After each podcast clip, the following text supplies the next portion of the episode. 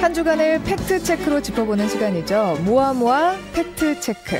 이번 주엔 일본이 한국의 2차 경제보복을 강행한 게 가장 눈길을 끌었는데요. 관련한 한일 관계 가짜뉴스부터 강아지 학대 유튜버 얘기까지 다양한 뉴스들의 팩트들 짚어보겠습니다. 잠시 후 뵐게요. 모아모아 팩트체크. 오늘도 팩트체크의 달인 조근호 기자와 함께 합니다. 안녕하세요. 안녕하세요. 네. 때가 때이니만큼 이번 주에는 그 한일 관계와 관련한 가짜 뉴스들이 참 많았다고요. 네, 그렇습니다. 어, 예상했던 것처럼 한국을 백세 국가에서 제외한 조치가 있었습니다. 어, 정확한 대응은 필요하겠습니다만은 어, 사실이 아닌데 반일 반한 감정만 조장하는 뉴스들은 어, 문제겠죠. 네. 어, 그래서 몇 가지 짚어볼까 합니다. 어, 먼저 많이 돌았던 이야기 중에서 일본 정부가 한국 여행을 자제하게 했다는 주장이 있었습니다. 그게 무슨 소리예요? 네, 어, 일본 외무성이 한국에 대한 여행 경보 등급을 올려서 어, 한국이 여행 주의 지역이 됐다. 어, 특히 수도권과 부산은 불필요한 여행은 자제하도록 권고된 등급이 됐다. 아, 이런 식의 이야기입니다. 음. 이런 거는 거의 좀 위험한 지역들에 많이 그 권고되는 게 아닌가요? 네, 어, 관련해서 연합뉴스하고 KBS가 체크를 했습니다. 어, 일본 외무성 홈페이지를 가봐도 사실 무근이라는 것이 금방 확인됩니다. 음. 어, 한국은 경보가 발령되지 않은 국가인 하얀색으로 표시되어 있습니다. 네. 어, 여행 경보 등급을 올린 사실이 없습니다. 어, 또 일본 외무성이 여행객들에게 한국에 대해 주의하라고 공지했던 주장도 있었는데 네. 어, 내용을 확인해 보니까 어, 일본 대사관 건물 앞 차량 방화 사건하고 어, 반일 집회를 거론하면서 일본 영사관 앞 시위 등을 주의하라는 공지가 있긴 했습니다. 음, 네. 어, 그런데 이런 수준의 공지는 4월 강원도 산불이나 어, 3.1운동 100주년 때도 있어서 어, 통상적인 수준으로 파악됩니다. 음. 그러니까 최근 경제 보복과 연관지어서 어, 반일 감정을 자극하는 소지로 삼는 것은 어, 문제입니다. 네. 반대로 일본인 여행객이 서울역에서 폭행을 당했다는 일본어 트윗도 굉장한 논란이 됐죠. 네, 어, 트위터 이용자가 일본어로 어, 친구가 서울역 근처에서 한국인 남성 6명에게 문매를 맞았다. 아, 원래 내일까지 여행이었지만 오늘 귀국한다. 아, 한국을 여행하는 분은 조심하라. 이런 식으로 글을 올렸습니다. 진짜 그런 일이 있었나요? 서울역을 관할하는 남대문 경찰서, 서울지방경찰청 그리고 어, 일본 대사관까지 확인했지만 어, 그런 일이 있었다는 얘기를 들은 적이 없었습니다. 어. 어, 무엇보다 해당 게시물을 찾아봤는데 지금은 검색이 되지 않습니다. 어, 삭제를 하거나 비공개 처리한 것으로 보이는데 어, 결국 가짜 뉴스입니다. 네. 어, 일본의 수출 규제 조치 이후 한 달간 어, 국내 경찰이나 주한 일본 대사관에 접수된 일본인 범죄 피해 신고는 한 건도 없었습니다. 음, 가짜 뉴스였군요. 네. 더 있습니까? 네. 어, 일본 외무성이 한국 여행에 대한 금지 조치를 검토한다는 식의 얘기, 어, 또 불매 운동을 한 사람은 일본 입국이 안 된다 이런 식의 주장 모두 가짜 뉴스입니다. 어, 확인 결과 그런 일은 없기도 하고 또 불가능한 주장들입니다. 네. 한일 관계와 관련한 가짜 뉴스들이었습니다.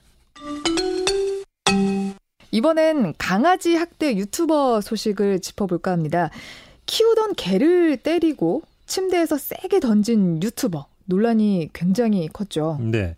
어, 법적 처벌을 촉구하는 청와대 청원이 12만 명을 넘었습니다. 네. 어, 이 유튜버는 강아지에게 욕설을 하고 또 침대에 잡아 던지고 어, 과자를 먹는데 쳐다보니까 목덜미를 잡아서 수차례 때리기도 했습니다.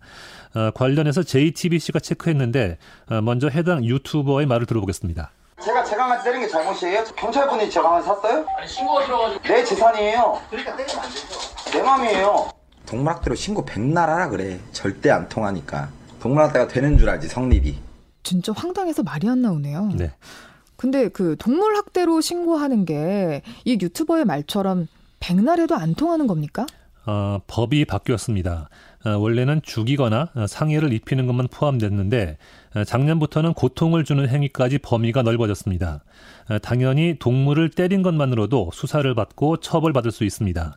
어, 2년 이하의 징역 또는 2천만 원 이하의 벌금형에 처해질 수 있습니다. 유튜브 내용처럼 내 강아지 내가 때린 게 왜 잘못이냐? 내 소유물인데 이렇게 묻는다면요? 음, 동물 보호법에 나와 있는데요. 어, 동물 학대 행위를 하면 안 된다고 규정되어 있습니다.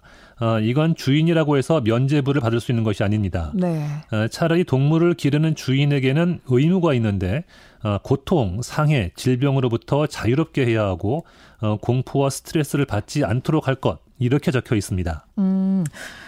그럼 실제로 처벌받은 사례도 있었나요? 네.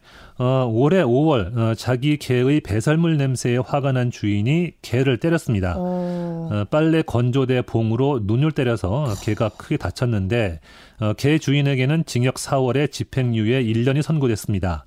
어, 아프게 하고 상처를 입히는 것이 어, 처벌 사유가 되는 거죠. 네.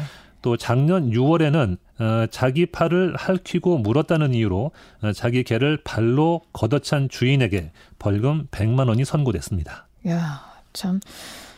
어쨌든 그 해당 유튜버에 대해선 경찰 수사가 시작이 됐고 그 후에 반성한다 이렇게 얘기를 하기는 했는데요. 네. 처음 방송을 보면요 고의적으로 행동한 측면도 좀 있어 보이죠. 네. 어, 학대 장면은 온라인에서 생중계하면 그것도 처벌 대상이 될 수 있습니다. 네. 어, 법률상 동물 학대 행위 영상을 상영하거나 어, 또 인터넷에 게재하는 행위는 300만 원 이하의 벌금에 처할 수 있습니다. 내 강아지 내가 때린 게 죄가 아니다. 아닙니다. 이번엔 북한군 위장한 침투. 군 경찰은 몰랐다. 이 주장을 한번 체크를 해보죠. 북한군 코스프레를 한 이른바 그 전국 대학생 대표자 협의회 전대협 얘기네요. 네. 어, 그런데 80년대 전대협이 아니고 어, 우파 성향의 대학생 단체 전대협이라는 곳에서 어, 지난달 26일 유튜브에 영상을 올리면서 이게 보도가 됐습니다. 네. 어, 부산 광안리 해변가에 실제 북한군과 간첩선 출몰이란 제목이었습니다. 어, 인민군 복장과 소총을 들고 어, 코스프레를 했죠. 네. 어, 우리는 총 맞을 각오로 퍼포먼스에 임했으나 아무런 제지도 없었다. 음. 아, 이것이 문재인 정권의 국방 해체의 현실이라고 주장했습니다. 아, 잠깐 한번 들어보시죠. 남조선 인민들은 들으라.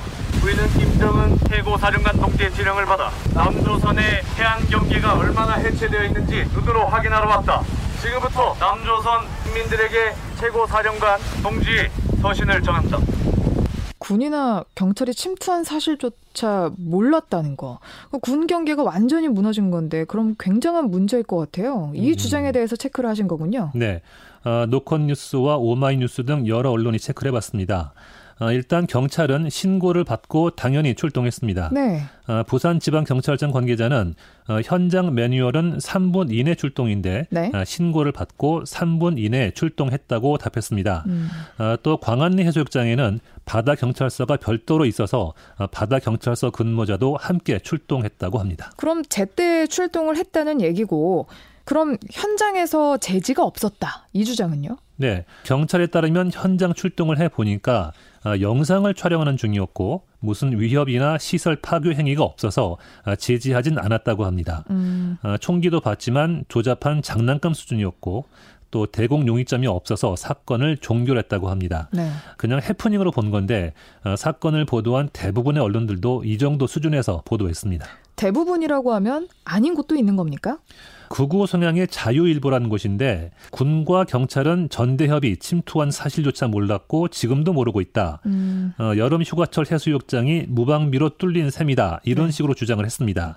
어, 사실과는 다른 얘기인데 흥미로운 점은 자유한국당 민경욱 의원이 이 보도를 골라 인용하면서 국방장관 정경도는 뭐 하는 사람인가 이런 식으로 썼습니다. 어, 네. 그러니까 누군가 만들고 또 기사화하고 다시 정치인이 퍼뜨리고 어, 가짜 뉴스가 퍼지는 틀과 흡사해서 제가 한번 소개해봤습니다. 네. 북한군으로 위장 침투, 군 경찰은 몰랐다. 가짜 뉴스네요. 이번 팩트 체크는 세종대왕 한글 창제 얘기입니다. 왜 갑자기 세종대왕 얘기입니까? 네, 어, 최근 한글 창제와 관련된 영화 한 편이 논란이라서 짚어봤습니다. 어, 한글 창제의 주역을 신미 대사로 그리다 보니까 어, 한글 문화 연대가 역사 왜곡이라고 비판하기도 했습니다. 어, 관련해서 훈민정음은 누가 창제했나 한번 짚어봤습니다. 어, 갑자기 이런 질문을 받으니까 굉장히 알고는 있지만 당황스럽네요. 어, 제가 한번 질문을 하겠습니다. 한글을 세종대왕이 혼자 만들었을까요? 아니면 집현전 학사들과 함께 만들었을까요? 당연히 같이 만들지 않았을까요? 아, 아닙니다. 현재 학계의 정설은 세종대왕 단독 창제설 쪽에 무게를 두고 있습니다. 학교에서는 세종대왕께서 집현전 학사들과 함께 만들었다 이렇게 배운 것 같은데 아니라고요? 네. 예. 음, 예전 교과서들이 주로 그렇게 가르친 것은 맞습니다. 어, 그런데 예를 들어서 어, 올해 개정된 국정교과서 사회 초등 5학년 교과서를 보면 어, 그동안 세종과 집현전 학사들이 함께 만들었다고 적다가 개정본부터는 훈민정음 창제자가 세종대왕으로 되어 있습니다. 음, 그러면은 학계의 정설도 세종대왕이 훈민정음을 혼자 창제했다. 이쪽인가요? 네.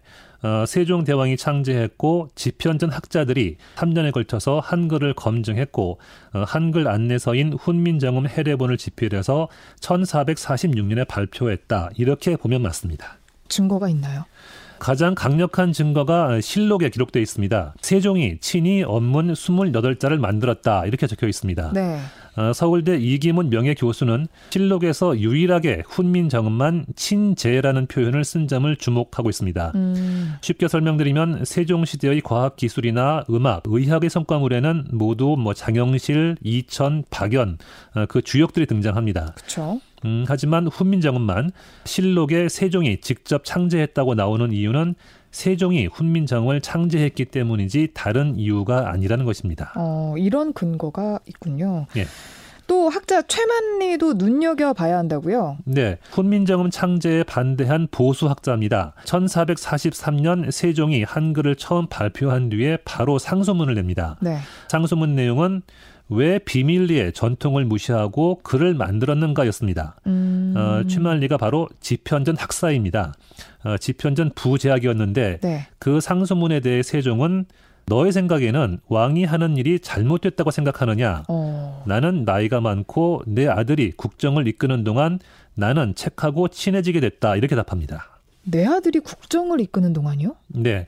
세종 단독 창제설을 부인하는 들 중에서는 정사가 바쁜 세종이 어떻게 훈민정음을 창제했나 이런 의심을 하는데 그렇죠. 세종은 1436년에 정부 구조를 바꿔서 업무량을 줄였습니다. 네. 아, 그래서 1437년에는 세자에게 허무 결재권까지 넘깁니다. 음. 그리고 6년 뒤에 훈민정음을 창제합니다. 정치는 나눠서 하고 훈민정음은 혼자. 네. 네. 또 책하고 친해졌다 이 부분도 의미심장하게 볼 부분이라고요. 네, 어, 세종이 뭘 알았을까라고 뭐 이런 식으로 생각하는 분이 있을 수도 있는데요. 네. 세종이 왕이라서 학자란 사실이 가려지는데 세종은 왕이면서 또 아주 뛰어난 언어학자이기도 했습니다. 네. 어, 반대 상소 때를 봐도 세종은 당대의 학자들을 앞에 두고서 어, 그대들이 운서를 아느냐, 사성과 칠음을 알며 자문은 몇이나 있는지 아느냐, 내가 운서를 바로잡지 않는다면 누가 바로잡을 것이냐라며 의문학에 대해서 발언을 하기도 합니다. 네. 참 정사와 야사는 구별해서 봐야겠네요. 네. 훈민정음은 세종이 창제했다. 바로 알아야겠습니다. 이번엔 택배 노조의 유니클로 배송 거부가 소비자 선택권을 침해하는지 여부 짚어봤죠. 네. 어, 일본산 제품 불매 운동 중에서 택배 노조가 유니클로 배송 거부를 선언하니까 어, 이언주 의원이 한 말입니다. 네. 어, 타인의 헌법상 경제적 자유를 침해했다는 건데 에, 머니투데이가 전문가들 의견을 청취해봤습니다. 소비자 권리 침해가 맞나요? 전문가들은 뭐라고 이야기하나요? 음, 다수 의견은 택배 노조의 유니클로 배송 거부로 어, 소비자가 불편을 겪을 수 있는 것은 사실이지만 어, 소비자 권리 침해로 단정하기는 어렵다는 것입니다. 왜요? 어, 사회 공익적 차원의 운동이라 정당화될 여지가 크다는 겁니다. 음. 어, 잃는 것과 얻는 것을 비교할 때 어, 수용 범위를 넘은 소비자 권리 침해라고 보기는 어렵다는 판단입니다. 음. 근데 주문한 물건을 못 받으면 권리 침해 아닌가요?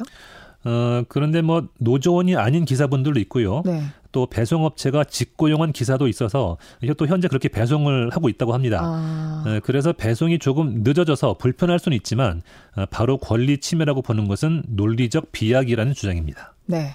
택배 노조의 유니클로 배송 거부, 소비자 불편을 초래하기는 하지만 권리 침해까진 아니다로 정리합니다.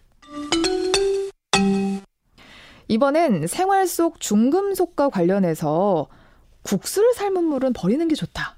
이건 무슨 얘기인가요? 네.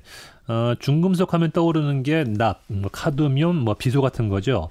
어, 물에 잘 녹는 성질이 있습니다. 네. 어, 그래서 식약처는 국수나 당면은 물에 어, 물을 충분히 넣어서 삶고 남은 면수는 가급적 사용하지 않고 버리는 것이 좋다고 권고하고 있습니다. 어, 네. 어, 조금 더 구체적으로 말씀드리면 어, 5분 삶았을 때 국수는 어, 카드뮴 86%, 알미늄 72%를 제거하고 어, 당면은 10분 이상 삶아야 어, 납의 69%, 알미늄 65%를 제거할 수 있다고 합니다.